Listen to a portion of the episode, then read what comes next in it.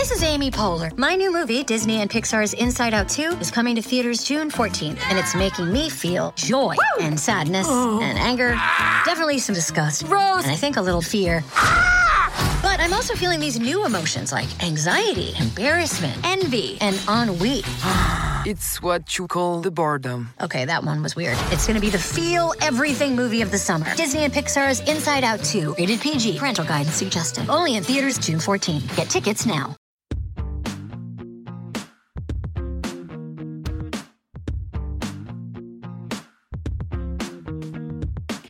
Welcome to Hey YA. From great new books to favorite classic reads, news stories to the latest in on screen adaptations, Hey YA is here to elevate the exciting world of young adult lit. Hey YA is a Book Riot podcast hosted by Erica Ezeifedi and me, Tirzah Price. We are recording this on December 1st, and as I am speaking, it is flurrying outside, and yes. So happy That's- December that's kind of cool. Y'all got December flurries on the first. That's like Michigan is very organized. right. We are like, like, okay, it. December, time for snow. Time for yeah. I'm, this is I, not I, the first that. snow. Yeah, it's oh, not the okay. first snow we've had, but it's okay. it's very appropriately seasonal. Yeah. It's like I'm gonna I'm gonna bless y'all with a little snow. I yeah, I I like like um Christmas and stuff to be snowy, but I don't want to deal with the snow actually have to drive around in it. I feel the driving. yeah. Yeah. The windshield wipers.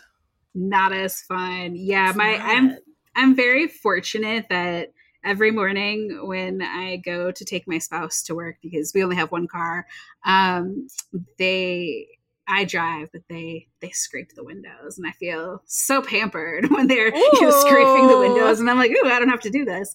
Um, they find it very satisfying, so I'm like, you know what? If you find That's that fun, go for it. perfect. That is perfect. What's that phrase? If my partner doesn't scrape the snow off the windshields, I don't want them.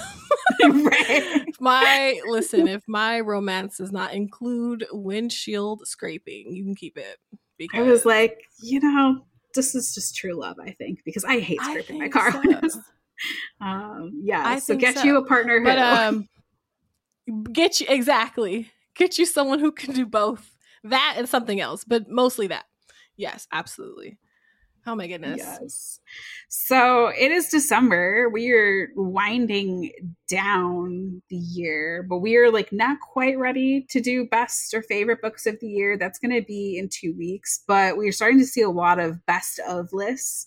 And so our news of the day is um, the best YA audiobooks mm. from AudioFile magazine. Um, and this is a good list. Um, have you listened mm-hmm. or read any of the books on this list? Not the YA ones, honestly. Although, like all of just about all of the YA books on here are on my list. I just haven't gotten to them yet. I've read some yeah. of the other non YA, or listened rather to some of the other non YA books, and they've been great, but not the YA ones. How about you? Um, I have not read or listened to any of them, which bad me. But mm. um, Ander and Santi were good. here by Jonny Garza Villa. Um, for Lamb by Lesa Cline-Ransome, Free Radicals by Lila Reason, the Grimoire of Grave Fates by Hanna Alkaf and Margaret um, Owens. It's edited by them, and then they have a bunch of other authors who contribute, which um, that is on my TBR. I actually mm. um, was going to put in a library request for that one. Um, Only This Beautiful Moment by Abdi Nazemian, uh, which I did read his other, a couple of his other books, but I haven't read this newest one. And then Warrior Girl Unearthed by Angeline Boulley, which I have in print and I am hoping to read this month. But yeah, I haven't listened to any of these but I think that's a good list. It's a great list. I have all of them except for like one, like on Arc, but I don't have all of the audiobooks.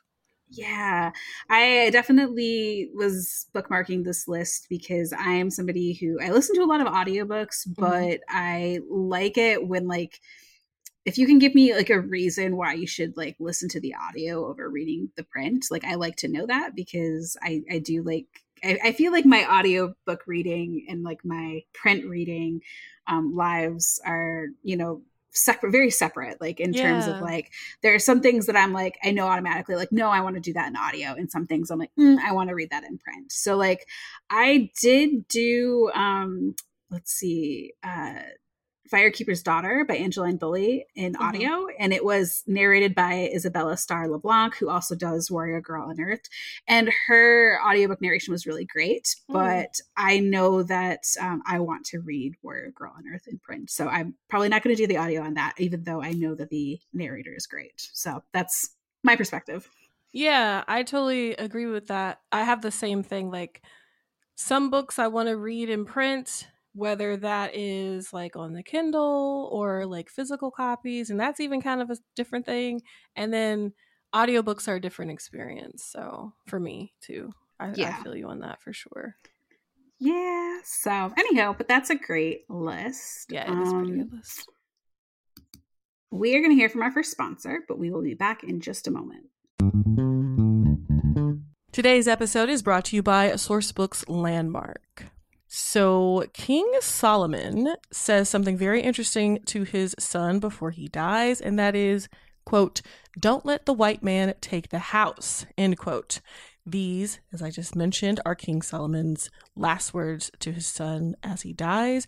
Now, all four Solomon siblings must return to North Carolina to save the kingdom, their ancestral home, and 200 acres of land from a development company. Told in alternating viewpoints, Long After We Are Gone by Tara Shelton Harris is a searing portrait of the power of family and letting go of things that no longer serve you, exploring the burden of familial expectations, the detriment of miscommunication, and the lessons and legacies we pass on to our children. It's an explosive and emotional story of four siblings, each fighting their own personal battle, because who isn't, who return home in the wake of their father's death. Make sure to check out Long After We Are Gone by Tara Shelton Harris. And thanks again to Sourcebooks Landmark for sponsoring this episode. Today's episode is brought to you by Flatiron Books, publisher of When We Were Silent by Fiona McPhillips. So, Louise Manson is the newest student at Highfield Manor, Dublin's most exclusive private school. Behind its granite walls are high arched alcoves, an oak lined library, and the dark secret Lou has come to expose. So Lou's working class status makes her the consummate outsider. That is until she's befriended by some of her beautiful and wealthy classmates. But after Lou attempts to bring the school's secret to light, her time at Highfield ends with a lifeless body sprawled at her feet. Then, 30 years later, Lou gets a shocking phone call. A high profile lawyer is bringing a lawsuit against the school and he needs Lou to testify. Lou will have to confront her past and discover, once and for all, what really happened at Highfield. Powerful and compelling When We Were Silent is a thrilling story of exploitation, privilege, and retribution with themes of revenge, love, power, and secrets. Make sure to check it out. And thanks again to Flatiron Books, publisher of When We Were Silent by Fiona McPhillips, for sponsoring this episode. Okie doke. So, readers, it is happening. We are bringing paperbacks. Um, whether you or a reader you know and love hates carrying around, you know, bulky hardcovers, or if you're on a budget, or if you just want a wider range of recommendations, or all of the above, you can now get a paperback subscription from TBR, curated just for you by one of our bibliologists. And I am a bibliologist, so you might get me. Um, so the holidays are here, and we've got various levels of um, subscription plans. They're perfect for gifting and they can suit every budget. Um, so you can just get the Rex, get paperbacks, or get hardcovers. Um, you can get all the details at mytbr.co. That's mytbr.co. Okie doke. So we are making good on our promise from two weeks ago. We're going to be talking about cozy mysteries. Hey. I was yes. really excited that you brought this up, and I was like immediately in the moment, like we should do a podcast episode on that. Um, and I'm glad that we just decided to dive in and do it rather than like mm-hmm. table it for the new year. Um, because I think I think cozy mysteries are so interesting. Like, do you read a lot of cozy mysteries? I do, but interestingly enough, kind of how we were just talking about compartmentalizing audiobooks versus print, I feel like I don't read a lot of YA cozy mysteries. Yes. I feel like in in researching new books for this list that I hadn't already read, because some of them I had already read, um, I realized that I, I feel like YA cozy mysteries are kind of hard to find. I feel I feel like they're not labeled as such. Yes, I agree. I don't know if that's that. just me. Right? Yeah, It's weird. No. It's odd. I, I come across a that. lot of like thrillers, like a lot of great. I think this is what kind of what we were talking about in the last full episode a couple weeks ago. I come across a lot of like thrillers that sound wonderful, but they're like a little like they're not cozy. Mm-hmm. Yeah, I don't know. Yeah. What, how was your experience? Well, I no, I think that's that's correct because I think if you just like Google like YA cozy mysteries, you're not gonna get like a full list of like, oh, look at these 20 must read, you know, cozy mysteries. Or at least I was getting some results, but I wasn't always sure if I agreed that they were cozy. And so I think that's kind of what I wanted to talk about for a second. Mm. Like what what do you think makes a cozy mystery? Like what is a cozy mystery? Oh my goodness. That is such a good question. It's definitely a mood, a vibe, and it might be different from your definition of it and other people's. I think cozy mystery for me is like it's not a lot. There's not a lot of like gore or violence. Yeah. And there's probably not even a lot of like heart pounding moments. Probably maybe like at the the showdown at the end, maybe. You know, mm-hmm. maybe if the amateur sleuth comes up against um the perpetrator and they like you know get trapped or something even though their detective friend told them not to go by themselves. Something like that. Um and that's the most and that still is, is even not that serious. Um there's not there's just like not a lot of graphic stuff. It might even be a little silly. It kind of helps you decompress when you read it. It's like relaxing to read. Maybe there's a fun puzzle aspect to it. And I was yeah. starting to there were some YA books that I felt like were kind of maybe feel cozy in that way, but I was like, and I'll ask you this. Some of them were like heist, heisty. And yeah. I was like, does that count as a cozy mystery? Uh, is, in it, my, is that more like a thriller? Cozy yeah. Thriller? Yeah. I don't necessarily think of heists as like cozy, but I do yeah. think that you, what you're getting at is that like Mm, yeah, cozies are kind of a little bit hard to pin down. Um, yeah. But also, I think we have been sort of reinventing and expanding the idea of what a cozy mystery can be in the mm-hmm. last few years. So, um, because I'm a big nerd and because I also um, happen to write mysteries, I have this book that I I found really interesting. Like, I'm not going to say it's like, oh my gosh, the best book. Like, you should get this if you want to write a mystery, but I, it's been illuminating and interesting in certain aspects. It's called How to Write a Mystery, and it's a handbook for mystery writers of America. It's edited by Lee Child and Laurie R. King. And what's cool about this book is that it has um, a ton of different chapters from different mystery writers about various aspects and subgenres of mystery and thriller writing. Um, so I think this is a book that, like, you, you know, you can kind of cherry pick what you think is useful to you. Um, but the the introduction has like a de- like a long long introduction with definitions of all the different types of murder mysteries. And so I, w- I was curious and i looked up what um, lee child thought a cozy mystery was. And this is a quote In the cozy, the setting is usually rural or small town. The violence most often occurs offstage. The sex and profanity are minor to non existent. And the investigator is usually an amateur and most often a woman whose interests lie elsewhere knitting or baking or antiques. So, okay. Um, so, end quote. yeah. And I think, like, um, yeah. Okay. And some of those, like, I do kind of agree with. Like, in a yeah. cozy mystery, you're not going to have on page violence. You're really not going to have on page, like, sex or gore or profanity. Um, yeah. Which isn't to say you can't have romance. Um, but I think, like, he was kind of getting, I think, at the themed mysteries, like, you know, the cozy cat and knitting and bakery mysteries, which, yeah. to be honest, like, that is not really my like my speed like i i Mm-mm. don't really care to read those which is why for a long time i was kind of like eh, about you know cozy mysteries yeah. um which is funny because i've written one but um that is very funny i've written three yes. but um yeah funny. so but i think that kind of gets me into like I, I do think that like millennial writers are kind of reinventing the genre a little bit mm-hmm. and expanding what it can be. And this is an adult example, but like Jesse Q. Sutanto's Dial A for Aunties. Like those are Absolutely. I think those are cozy mysteries, but they are, tend to be a little bit more mainstream. And I don't think people look at them and think cozy because they're not mass market paperbacks and they don't have a punny title. Although they I guess they do sort of have a punny title, but like, you know, it's not like, you know, perfect murder or something like that with a cat on the cover. Um, it, just, it took me 0.5 too long to get what you were saying. No. Yes, I got it. Uh, so yeah, as, and like there's a lot of um, another example. I think, and this is adult as well.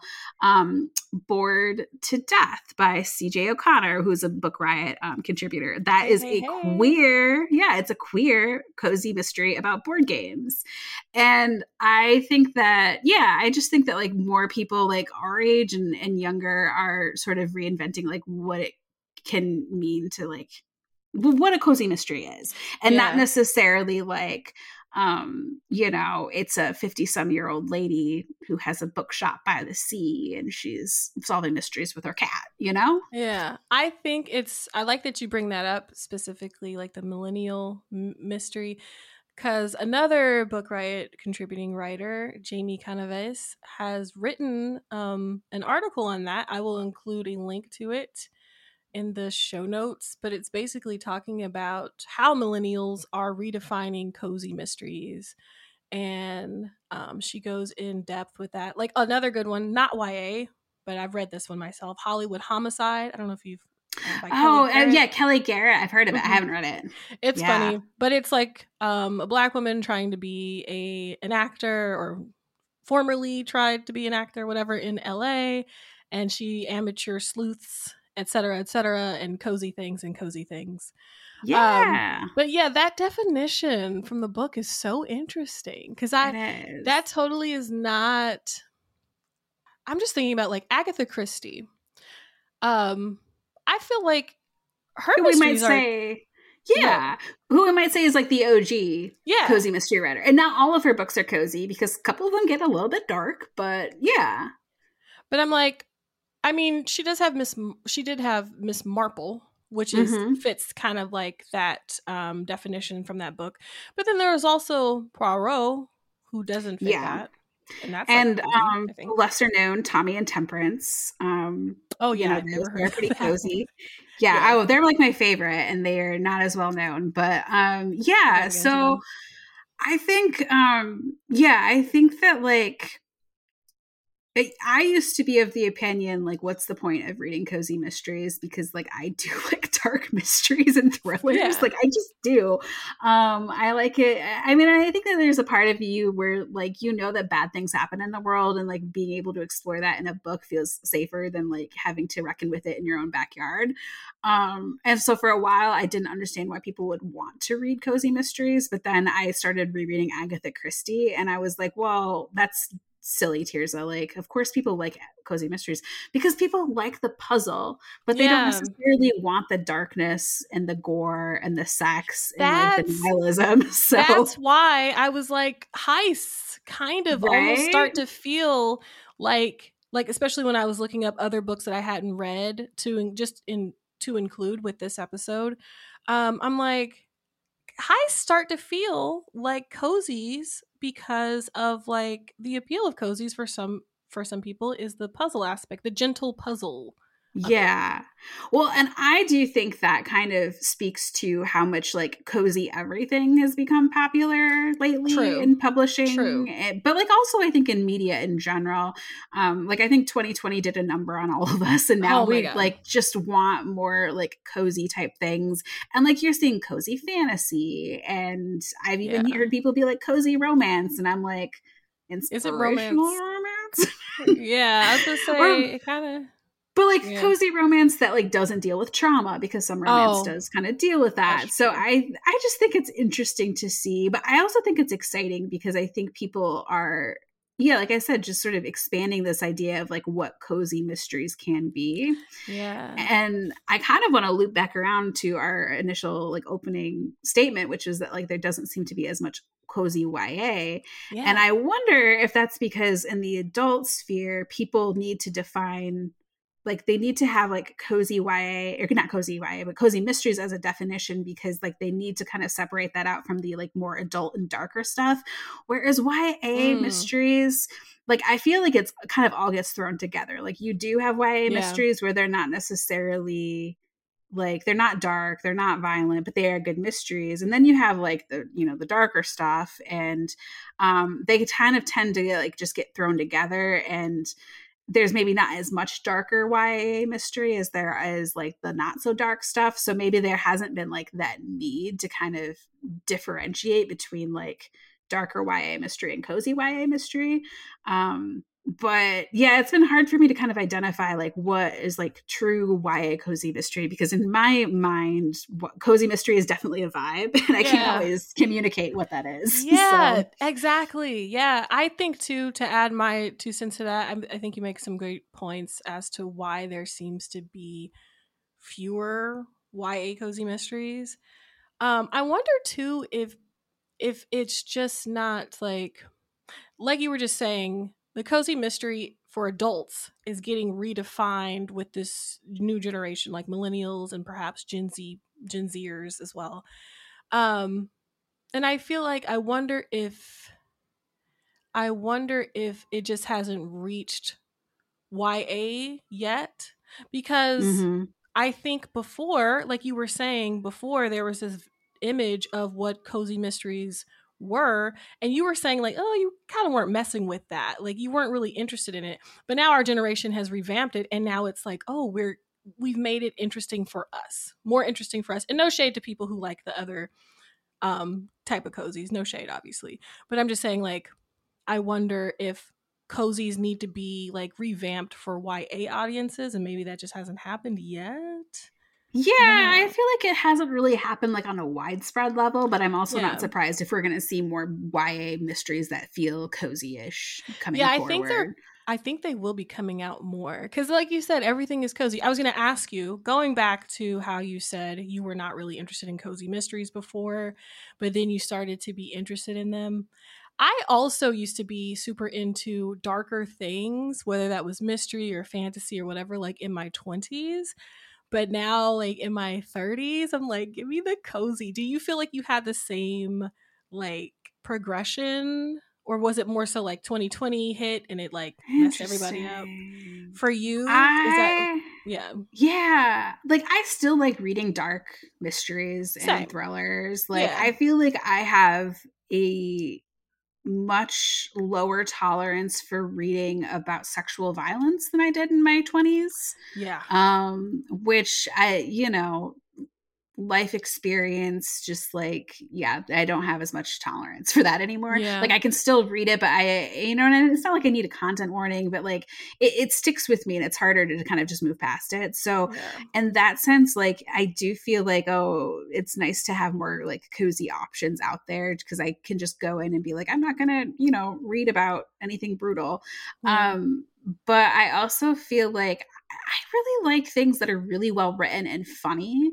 Um, so if you give me like something humorous, like Dial A for Aunties by Jesse Sutanto, like that, that is totally like, you know, I, I, I love that stuff. So um, I like seeing more of that out there and I like being able to pick up that. I like just like having more options, I think.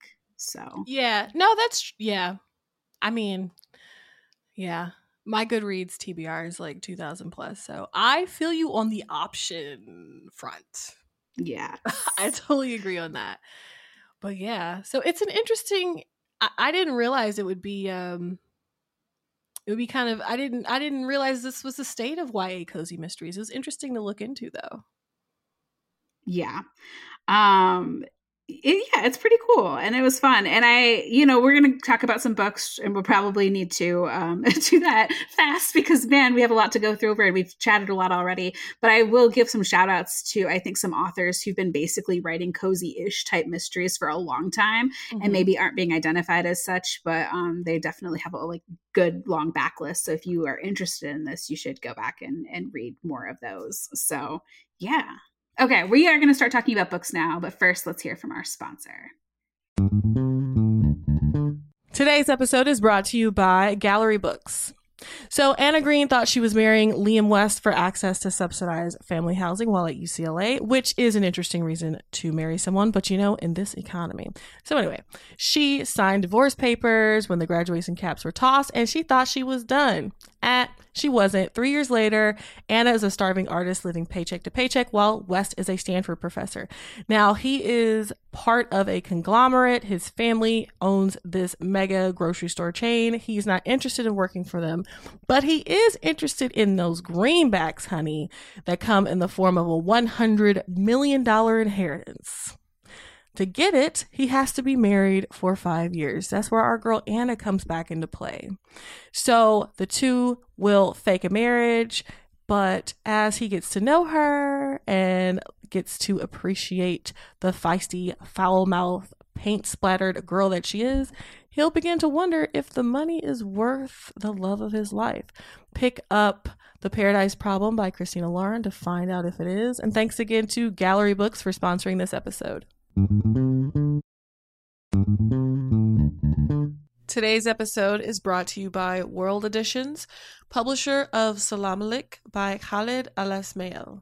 In this unflinching story about Arab masculinity and homoeroticism, Farat, a Syrian in his early 20s, visits Sibki Park in Damascus, one of the city's most popular cruising areas. There, he learns about the hammams, secret meeting places for gay men located throughout the old city. So, inside these public baths, the air is thick with the scent of bay laurel soap, and naked men hide in the steam. Ferd faces sometimes violent disapproval from all levels of society regime, religion, the man in the street, you name it. And yet, he manages to find the love he's been seeking just before his world collapses and he's forced to flee. Find out more about Selamlik by Khaled Alesmael, translated from the Arabic by Leri Price at indiepubs.com slash products slash Selamlik. That's S E L A M L I K. And thanks again to World Editions, publisher of Selamlik by Khaled Alesmael, for sponsoring this episode. Okay, Erica, what do you want to talk about first? Okay, so I just discovered this series like a couple weeks ago, and it has had me in a chokehold. Like it has, um, it's a manga series, and Nice. I, yeah, I um started with it through the anime, um, and once the anime episodes because it's a new anime. Let me tell you what it is. It's called The Apothecary Diaries by Natsu Hyuuga and it follows a young apothecary. It's in I forgot the era in China, but it takes place in China actually. Um and like like like hundreds of years ago. So Mao Mao lives with her dad. She's an apothecary and she services um different she provides different medicines and stuff her and her father. Her father taught her everything she knows. It kind of seems like he found her and is not her biological father but i'm still not you know i've got some reading to do on that. Um and so basically um she gets kidnapped one day by this group of guys when she's out foraging for herbs and stuff ingredients for her apothecary items. She gets kidnapped and sold to the palace to work as a servant girl. So um she tries to keep her head down and there's this thing where like if she lets them know she can read, she'll get paid more cuz what happens is um she gets paid for her work, you know, pretty low wages. But some of them some of the money gets sent back to her family. I'm doing air quotes because the family is technically the kidnappers, but you know, that time in the world wasn't super um fair for girls. So she she has to serve out a term a certain amount of time that she has to be there. So she's like i'm just to keep my head down do my little servant girl work whatever then i'll go back to my dad.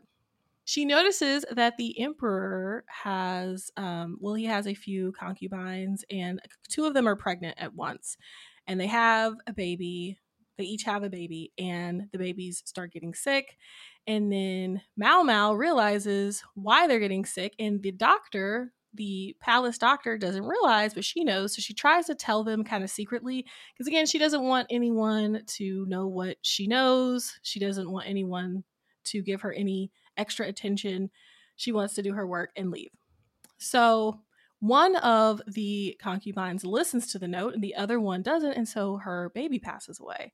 But so then Mao Mao eventually gets found out by there's a eunuch. His name is Jinshi. He's like this really beautiful, handsome, whatever. All the girls are like, oh my God, he's so fine. So he's also very clever. So he notices, like, through some clues or whatever, he notices um, he thinks it's her. And so he kind of tricks her into revealing herself. She shows that she can read accidentally. And so she's found out. And then she gets hired on to be um, one of the concubines, ladies in waiting. And so from that point on, sometimes Jinshi has some things for her to do. Um, and then sometimes she finds little mysteries and stuff that she solves. So it's really cool. It's a different setting. I was not expecting to like this series this much. I threw the anime on. I was like, oh, this will be a cute little thing to see in the background. It looked cute. It's like like there are some serious themes in it obviously. I think this is also more so for the older end of the spectrum as as far as YA is concerned. Um but I was like, oh, this will be like a cute little chill thing. Um, and it is still chill. But oh my god, I was just like, oh my god, I love this story so much.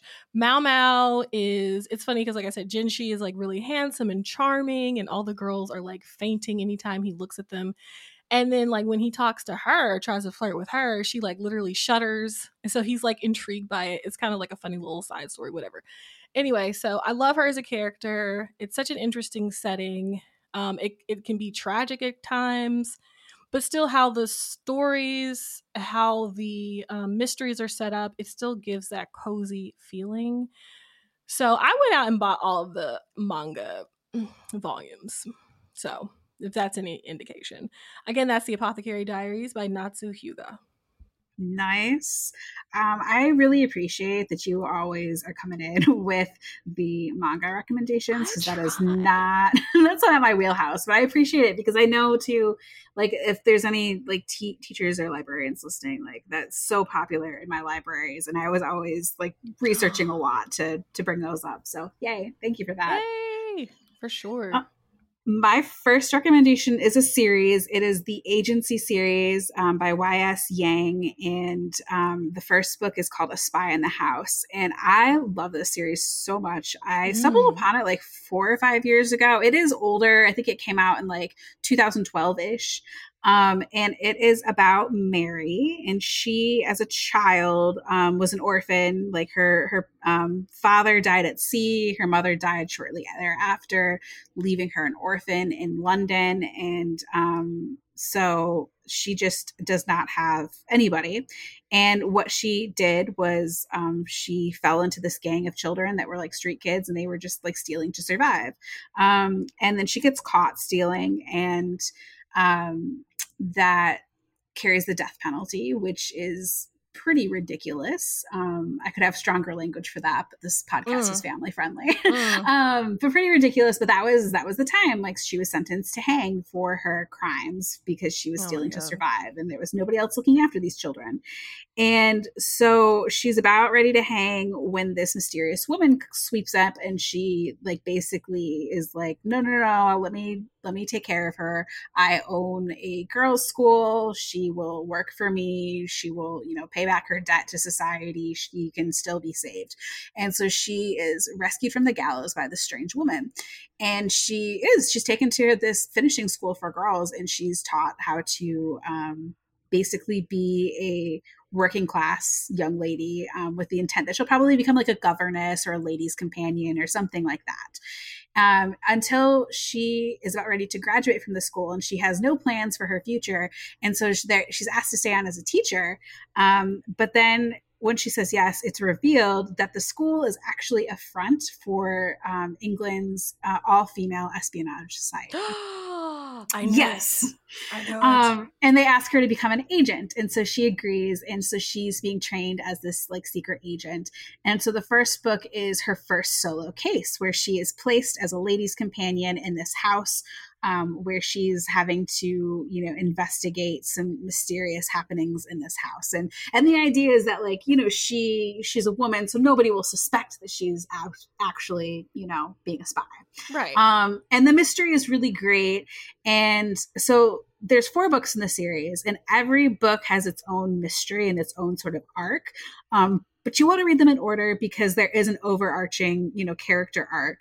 Um, and there's a romance too that happens over the course of the four books um, which i appreciate. I like it when you have like a like a sort of slow burn romance like they meet in the first book but like they don't you know get together right away but they they kind of keep meeting each other and that's what's cool about the series.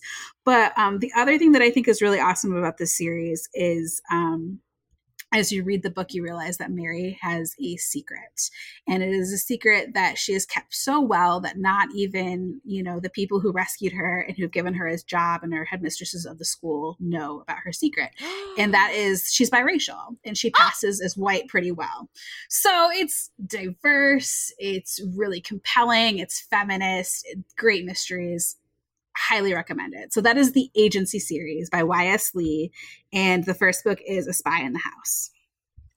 That sounds amazing. It's so good. That sounds really good. I love it so much.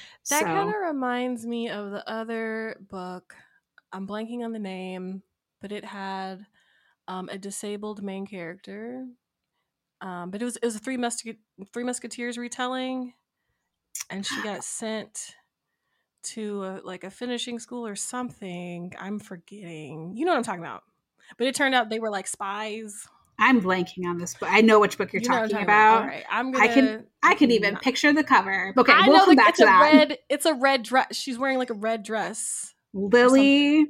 Lillie Lainoff's um, All for One. All for one. one no, one for all. One, one for, for, all. Yeah, it was three something three. Yes, one for all. I'm looking at it now. I was like, yes, yes, yep, perfect. I like there that we go. were on the same page. That kind of reminded me of that a little bit, or I should say, well, yeah. So I, I was like, when you were like, oh, she goes to this finishing school. I'm like, they're spies, aren't they? I know they're spies. so that sounds really good. I'm excited to put that on my TBR. The Yay. next one I have, yes, so exciting. So next one I have is called Goldie Vance by Hope Larson. It's illustrated by Brittney Williams, and it is another graphic novel. You know, that's my bag. I like I like I like the pictures, all right? Um this one has such pretty pictures. It is kind of like a retro, kind of like an uh, like an updated, like more diverse Nancy Drew situation. Like kind of the art kind of reminds me of that. I should say I never really read Nancy Drew. Did you read Nancy Drew back in the day? I honestly did not. I read a few. I mean, I read a few Nancy Drew mysteries, but I did not like read a ton of Nancy Drew. Oh, okay. No, I remember there being a lot in the library, and I just never gravitated towards them. But um, I mean, they were cute. Whatever. So anyway, Goldie Vance. Goldie is 16 years old. She's like super curious. She's just like a detective at heart. She lives at a uh, resort with her dad in Florida and she wants to be like the hotel's detective, right? And so um, she goes around solving mysteries and stuff like that. And there are different mysteries for like the different chapters. I think the first, very first chapter, she like helps find somebody's kid and he's very like nonchalant about it and she has like different partners and stuff and they they do everything from like like i said finding missing kids to stolen jewelry and it's just like a fun little it's a fun good time. Have you have you read this one? Um yes i love goldie vance. Goldie vance is so much fun and there there's at least four of them yeah, I think there's just four of the graphic novels. Yeah. But then there's a spin-off middle grade um prose series written by Lilliam I... Rivera. Yeah. Yeah. And that's definitely I... more middle grade, but I feel like mm-hmm. if you like them both, you will enjoy them. Both. You'll probably will still like it. Yeah, so this is like this is like perfectly cozy for me. Well, the Apothecary Diaries is also perfectly cozy, but again, that was a little more that's technically considered seinen um, manga, which is like more so like 17, 18 year old plus, which is again on the older end of the spectrum for YA. But this is like perfectly in the middle, I think. It's super cozy, it's super fun, it's pretty to look at. The art is fun. I don't know. I there are drag races. It's it puzzles. It's a fun it's a fun time. Like I recommend it. So Goldie Vance by Hope Larson, illustrated by Brittney Williams. Yay. All right, my next recommendation is again like it's just sort of a um like a multiple book single author type recommendation.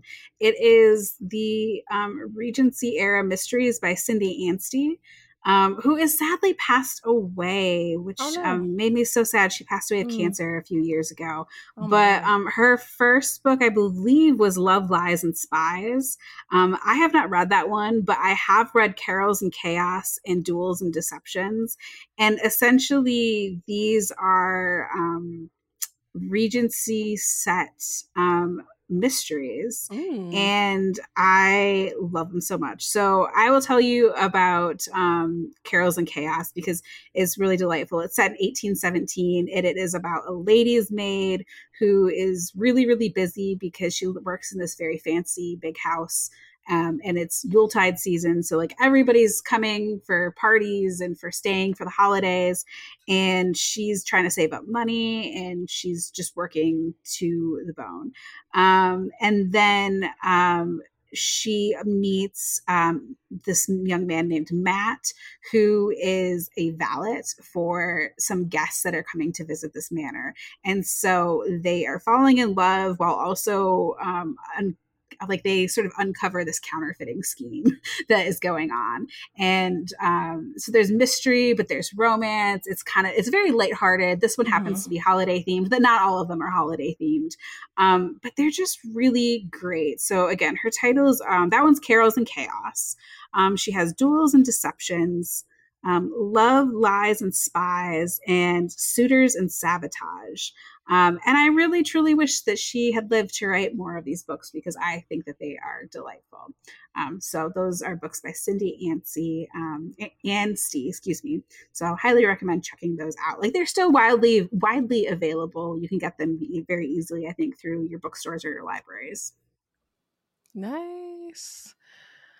Yes. So I will get into the next book right after we hear from our sponsor. Today's episode is brought to you by The Safekeep by Yael van der Wouden. This new debut is an exhilarating, twisting tale of desire, suspicion, and obsession between two women staying in the same house in the Dutch countryside during the summer of 1961. It's a powerful exploration of the legacy of World War II and the darker parts of our collective past. It's mysterious, sophisticated, sensual, and infused with intrigue, atmosphere, and sex, The Safekeep is a brilliantly plotted and provocative debut novel you won't soon forget. Also, it's literary enough if you like literary fiction while still being spicy enough for certain corners of book talk. You know the corners I'm talking about. And while at first there's a cool detachment to these characters and this story, the heat builds and builds until it explodes into a tale of twisted desires, histories, and homes, and the unexpected shape of revenge. Make sure to check out the new book, and thanks again to The Safekeep by Yael van der Wouden for sponsoring this episode. This episode is sponsored by Lavender Con and Little District Books. Lavender Con, which is just the best name for a book festival, is a new book festival in Washington, D.C. It's presented by Little District Books, which is Washington, D.C.'s all queer bookstore, both of whom are dedicated to celebrating LGBTQIA authors and stories. The festival will feature over 80 authors, including Terry J. Benton Walker, the author of the Blood Debts duology, famed audiobook narrator Natalie Naudus with her debut romance novel called Gay the Pray Away, and Rasheed Newson, author of My Government Means to Kill Me. And as I am looking at the website right now, breaking news, I saw a familiar face, and that is Book Riot senior contributor Susie Dumond. I'm so excited to see her name on this list, author of Queerly Beloved and Looking for a Sign. So you have so many great authors to discover at the festival. LavenderCon will feature 20 plus panels with topics for middle grade, young adult, and adult readers discussing romance, fantasy, horror, writing craft, and more. There will be a queer artist market, so you can go nab all of the great art and stickers and pins and handmade goods. The festival is happening June 29th and 30th in Washington, D.C., and you can either grab Saturday, Sunday, or two day VIP tickets, which come with a few extra perks. Thank you once again to LavenderCon and Little District Books for sponsoring today's show. We hope you make your way over to the festival. Okay, so my next one, I kind of was like, it's been a while since I read this, and I think you and I, not I think, I know that we discussed this series, The Inheritance Games, yes, by Jennifer Lynn Barnes. It's been a, I don't know, I guess I read this earlier in the year. It's been a minute, and I've forgotten a lot of it like a lot of the details. I remember the overarching story, of course. And I also remember how it made me feel. So I was like, it kind of was giving cozy. But then that that goes back yeah. to right? Like, is that just me? Am I bugging on that? Know. I think part of it is like there's sort of like this sort of fantastical element of like, oh, a billionaire yeah. names you his heir, and then like now you have to solve a bunch of puzzles and mysteries, and right. like there are high stakes, but it's not like it's dark and people are getting offed around every corner. But like there is some, yeah, like there is some There's danger. A little danger. There's right. a little danger. There, there's you know some deaths and whatnot that are not entirely natural causes. But you're right; it does kind of give like a cozier vibe, right? Like it's not like Goldie Vance Apothecary Diaries are like perfectly smack dab for me in the middle of like, ooh, this is very cozy. But Inheritance Games also gives me like the coziness. Like there's the the puzzle aspect. The uh, stakes aren't super high, but they're kind of high. And so yeah, I was like, I took a step back and I was like, oh, this is kind of cozy for me, even though I feel like it's not advertised as such. But yeah. Yeah, I saw someone describe it as as knives out, but like for YA, and I was like, no, yeah, it is. Why knives yes. out is cozy for me. Like cozy. Kn- knives out is cozy. Yeah, yeah, yeah. I would say absolutely. knives out is cozy. Yeah. So and, and knives out for YA is the perfect description for this book. Right? That's why I was like, that made it click. And I was like, oh, I totally didn't even think to include this. So I still need to read the third book though. So there's, have you finished the third one? I have not. Okay. Um, and in fact, I, I do have like, because I've been living out of boxes for the last four months. Oh my God. Um, and I have this box that I've pulled out like books that I like want to read sooner rather than later. Mm-hmm. And I that series is in the box because I want to like just read all of them at once. Um, but for me, it has now been over a year since I read the first book. So I'm like, oh, do I start? Do I reread the first book? I think yeah. I probably will because it was a pretty quick read. Um, so yeah, I think I I would like to read like the entire series at once. I like to like I always read series like I'll read books like first books in the series because I get excited. I'm like, oh, that sounds good. And if I like it, um, what I tend to do is I wait till like all the books are out and then like I reread and catch up. So um, I think I might do that with the Inheritance games. Oh, that's pretty. Yeah, I'm always like, there's so many books that I want to read, and I there aren't enough hours in the day that I don't. It's rare that I reread, but then like with something like this, it's so puzzle heavy and riddle heavy and codes and all that. It's yeah. Like, I feel like it's I probably fun. would be lost if I don't. But yeah, I still need to read because it's been a while since I I think we might have read the first or second around the same time. So it's been a while. Yes, I, I, think we did because we were yeah. freaking out over We were gagging. We were uh, in a tizzy, yes. So just as a reminder, if you didn't catch that episode where we were losing our minds over the inheritance games, um, it's about Avery Grambs, and Tirzah already kind of mentioned this, but basically, girl is struggling to write. She's trying to make it in high school. She needs a scholarship. She's trying to get out, and then out of nowhere, she gets left this fortune by this billionaire Tobias Hawthorne once he dies.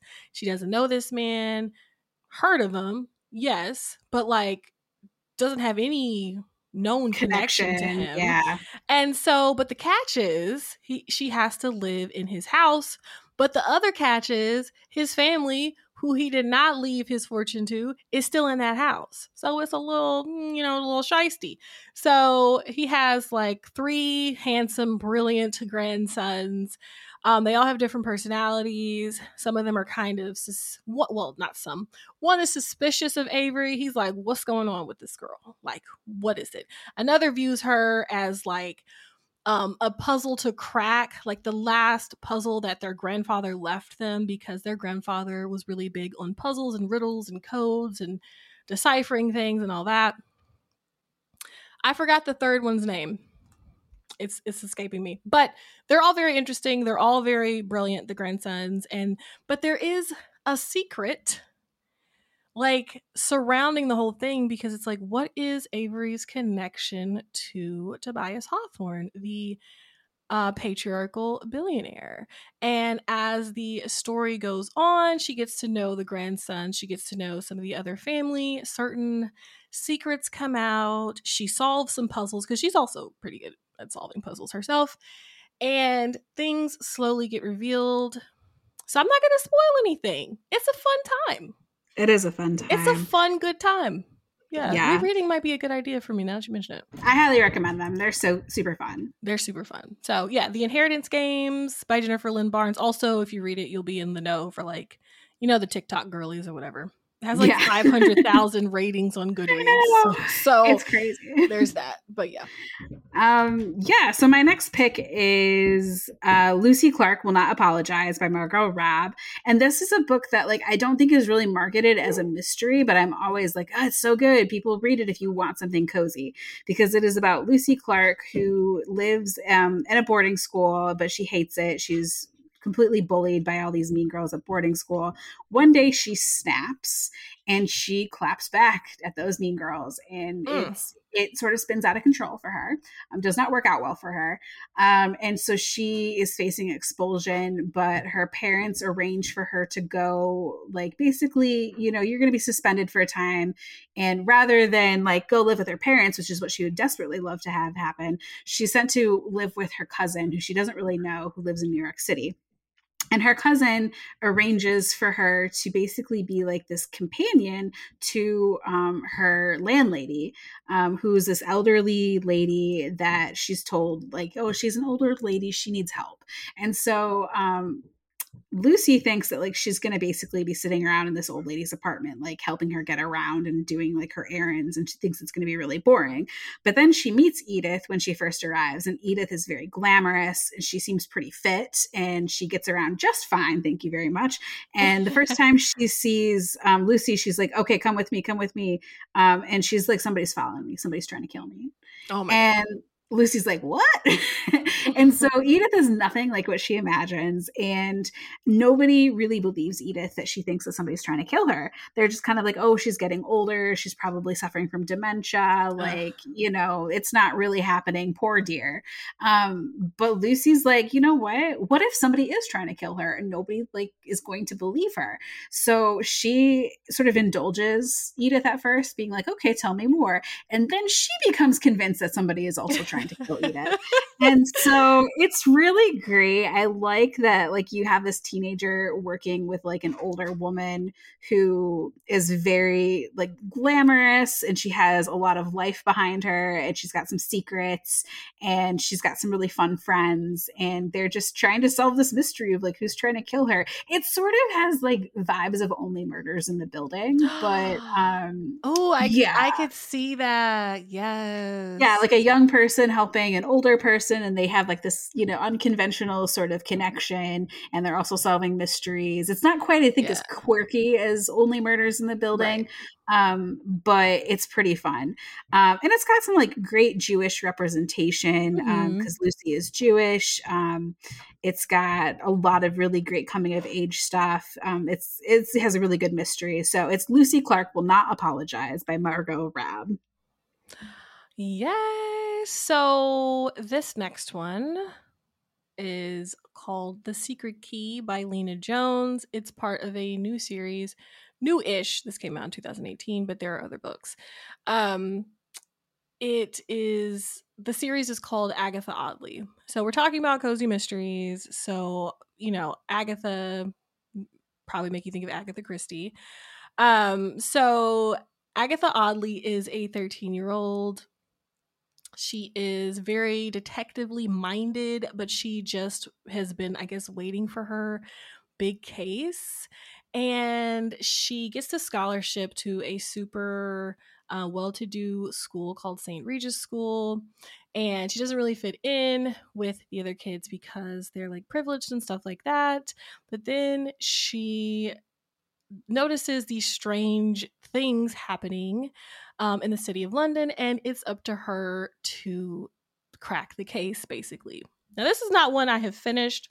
This is one that I was trying to find just to like flesh out and add some more. Um, because like I said, I've read some YA thrillers, but not as many cozies as I'd like. So, you know, me stretching outside of my um comfort zone, I guess. Um, and also this one is more so that's kind of like at the cusp of middle grade and YA. So on the younger end of the spectrum for YA or the older end for middle grade. But yeah, it seems like a super cute um series and it harkens back to Agatha Christie stuff. So it's basically like I feel like Agatha Christie, but for the youngins. So it looks super yeah. cute. I'm excited to finish it. Again, that's The Secret Key by Lena Jones. Amazing. All right. Um my the last book I want to highlight um, before I just give you like a whole list of um, books that I think would be great. Um, the Marvelous by Claire Kann, which I have not read, but I was mm-hmm. doing some research and this one was kind of picked as or flagged as like a cozy ish mystery. And if I didn't even know that this like I, Claire Kann's written a lot of books and I've read a couple of them, but I for some reason I completely even missed this existence. I missed this so, too. I saw it on okay. your list. I was like, what? Yeah. I'm glad to know I'm not the only one. Yeah. So the blurb is literally like a um, quote: "This exuberant YA novel follows six teens locked together in a mansion, contending for a life-changing cash prize in a competition run by a reclusive heiress." End quote. Um, so that sounds cool. So it's basically Very. about this heiress. She made this social media video app that became really popular, but then she disappeared and nobody knew where she went. And now she's making this return and she's invited these 16s to have a weekend at her private estate. Um, and once they get there, she's like, okay, we're going to play a game. And, um, it's it's like this this big game with high stakes to win a lot of money. And there are three um, um, point of view characters Nicole, Luna, and Stella. And um, it sounds really fun. It sounds kind of interesting. I do like, you know, a competitive sort of game type mystery. I also like um, locked room or like mm. single location type mystery. So I'm not sure if like they can't leave the estate, but you know, they're they're there and they have to solve the mystery within the bounds of that. So I think it sounds really interesting. It came out in 2021, so I have no idea how I missed this, but um you know what I appreciate about Claire Kann's um, writing too is it tends to be pretty diverse, pretty queer. So yeah, um, yeah that's gonna be fun. So that I thought good. that one sounded good. Um, and then I did just want to give a shout out to a few other mm-hmm. books that um, and authors that I think are doing good work. Like I think Ally Carter um, you know, her first book was I Tell You I Love You, but then I'd have to kill you. And it's more like spy thriller, heisty type stuff. Mm-hmm. Um, and it's it's about that's the school for teenage girls that's teaching them how to be spies, essentially. Um, and it's very fun and flirty. And I mean, those books, I think they came out, I, I might have still been in high school because I remember being pretty young when I read them. And they were really fun. And she has since written a ton of mysteries and thrillers. And I think they tend to be like, I would say on the cozier side just because they don't tend to be super dark or violent. They tend to be a little bit more lighter and fun. Mm-hmm. Um, but some of them I think are a little bit um, like more on the thriller than cozy side. But mm-hmm. I think mm-hmm. she's really paved the way for this sort of subgenre. Um, we cannot not mention, I think, Nancy Springer's Enola Holmes series. We um, gotta I have, mention. Yeah and I've I've seen the movie, but I have not read the books. But I've heard a lot of great things about the books, and I think the books kind of start out a little bit more on the middle grade side, yeah. but by the time you get to the more recent ones, they're definitely firmly YA. Yeah. Um, a new book that I have is on my list is Undercover Latina by Aya de Leon, and that one is about a 14 year old girl. Um, that one might be a little bit more hard hitting um, because it is about a girl trying to infiltrate a like she's a spy, um, and her family's are all spies, and she's um, trying to infiltrate a white supremacy cell, but it doesn't look like it's too dark because it's a 14 year old protagonist. So those are just a few other books that I would say probably are if not cozy, then pretty cozy adjacent. Yes. And I have to put you on the spot, Tirzah, because I feel like okay. I feel like we cannot have this whole entire episode and not and not talk about your books. I feel like we have to. I know you don't like you don't really talk about your books much on the show. Um that's fine, but I feel like we have to talk about your books. At least the first one. Well, Pride and. Premeditation. Yes. With yeah. this beautiful cover. I mean, this this is this is peak YA cozy, I think.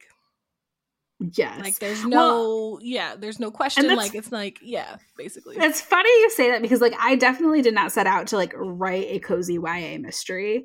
Like I wanted to write something that was funny, that was that was witty, that um like took a time period I loved and sort of played around with that world. Like I like to say that it's an ahistorical mystery because Mhm. it is set in a regency period but i take a lot of like liberties with the time period and the setting um and i do that i think you know i sort of try to do that purposely um so it's not like you know oh my gosh anything goes but um just kind of playing around in that jane austen world. And when i set out to write it um i was like i said i wasn't going to be like oh i want to write a cozy mystery or i want to write something that's like wholesome or you know i hate the term clean but a lot of people call my books clean because there isn't any sex or gore or violence in them Mhm. um and i don't i don't like the term clean because sex isn't dirty but um that is not something i i purposely set out to do but when i was working like with my agent and then with my editor we were talking about how like you know maybe we should keep it a little bit on the tamer side just because like there's not a lot of hot and heavy romance in um like there's not spice in jane austen's you know True. and and the other author I was trying to emulate was Agatha Christie, and there's not a lot of gore or violence or profanity in Agatha Christie's, um, you know, cozier reads. yeah. And I wanted to write something that was just fun and not too dark, and that is kind of what we came up with. And then, yeah, with working with my editor, she was like, "Let's just keep it on the tamer side," because she wanted it to like appeal to like younger YA audiences as well as older ones, even though the characters are like 16 and 17 so that's kind of how like i stumbled my way into it and it wasn't Mhm. until like the book was about to come out that um i was like oh i guess you could really describe it as like a cozy ya mystery yeah. and people were like ooh i love that and i was like oh that's so funny because I, I it's not that the, the term cozy turned me off it's just like I, that's not what i set out to do but it's kind of what ended up happening Well, so you're part yes. of the people who are redefining cozy. And I feel Yeah, like back to the beginning of the right. Back to the beginning of the conversation, there aren't as many YA cozy mysteries, so you're kind of like paving the way for that, I feel, for more of them to come. So flowers, all the flowers do. But for those who are unfamiliar, would you mind kind of giving like a little synopsis? Yeah. So, Pride and Premeditation is about Lizzie Bennet, who is 17. She lives with her family in London. Her father has been recast as um, a barrister, and she aspires to be just like him when she grows up, essentially. She wants to practice law. And she's already kind of working behind the scenes at her father's firm because um, his protege is Mr. Collins, and Mr. Collins is the worst, and he's terrible at his job and she's constantly cleaning up his mistakes and so she goes to her father and is like look let me let me like work for you for real and he's kind of like eh, i don't know it wouldn't be really proper and so he says you have to prove yourself and she's like okay i can do that so she goes out and she decides that she's going to find herself a case and it's going to be like this big splashy case and she's going to you know represent and solve it and it's going to be perfect and it will convince her father to hire her full time. And what she finds is that um, Mr. Bingley has been accused of murdering his brother in law, George Hurst, and um, he's been hauled off to prison. So she decides, okay, I'm going to get Mr. Bingley to hire me. And then I will prove that he didn't do it because she has some questions about the circumstances of his arrest and the murder. It doesn't add up to her. And she thinks that if she can solve this big splashy society murder, then her father will have to hire her, right? Right. The only problem with that is um, Mr. Bingley already has legal representation in the form of his best friend Darcy. So mm. they are clashing because Darcy is like, "Who who are you? This is my case. Get out of here." Um, and she's like, "You're ignoring quite a lot of evidence. Like, let me help you out." Um, so there's yeah, there's a lot of fun banter and clashing, and um, the second book retells Sense and Sensibility, it's Sense and Second Degree Murder. And then the third one is Manslaughter Park, which retells Mansfield Park. And so they're each um, their own separate standalone mysteries, although there is a little bit of crossover with characters. And um, and I'm excited because I'm actually working on copy edits for a sequel to Pride and Premeditation, which should be out next year. I didn't know that. Yeah. Copy edits. Okay. So it's far kind of far along then. It's yeah, it's have it's it'll be out next November, so a little under a year now. Oh my gosh. Perfect time to have this. Well, a year is a lot happens in a year actually. Yeah, like I'll be a different person in a year. But that is exciting. Since COVID, I'm like each each year is just a lot. But that is super exciting. I'm glad to hear that. And thank you for the synopsis. Like I said, I feel like this is the perfect cozy YA series, especially like it even has the cute punny titles. Like the titles are mwah, like chef's kiss, like perfection. I love it. I I cannot take credit for like the first three titles at all. Like that was Fair. all my editor. She came up with them. She was so smart and I so appreciate her for that. Um but I did come up with the fourth title, so I was pretty proud of myself for that. I'm excited to hear it when it comes out. Yay, thank you. Well, yeah, this has been so much fun, and I hope that we see more great cozy YA mysteries coming out soon because they're yeah, I just love them. They make me mm-hmm. feel so happy. Well, thank you so much for tuning in this week. Um, please feel free to leave us feedback about the show on Spotify or Apple Podcasts because it helps us know how we're doing and it helps others find us. Um, you can always email us at heyya at bookriot.com as well if you want to drop us a line. And don't forget to visit bookriot.com for newsletters, more podcasts, and all things bookish, as well as mytbr.co for our TBR subscription plan. Thanks again to today's sponsors for making the show possible, and thank you to our awesome audio editor, Caitlin Brame. You can follow me on Twitter and Instagram, and I've been hanging out on threads more. I'm at Tirzah Price. How about you, Erica? I'm still on Twitter at Erica underscore easy e underscore. I've been meaning to work more on Bluesky, but I just haven't. So maybe one of these days I'm gonna get it together. But yeah, I I feel like Twitter. we as a society need to pick between Threads and Bluesky. I can't. Do it. I both. mean, I didn't even get a Threads because I was like, let me see how it turns out first. I gotta cultivate an audience. Ay, ay, ay. You know what I mean? Yeah. Yeah. No, it's a lot. I'm we're millennials. We're just yeah. so tired. We don't want to so adopt tired. another platform. We're so tired. Yes. But you can find us on those. Ones, I guess. I guess. Yeah, we're there. All right. Um, but yeah, next next week I'm really excited because we're going to talk about our favorite books of the year. Yay! Yeah. So uh, we're not next week, but next episode. So right. we will see you again in two weeks. But until then, happy reading. Happy reading.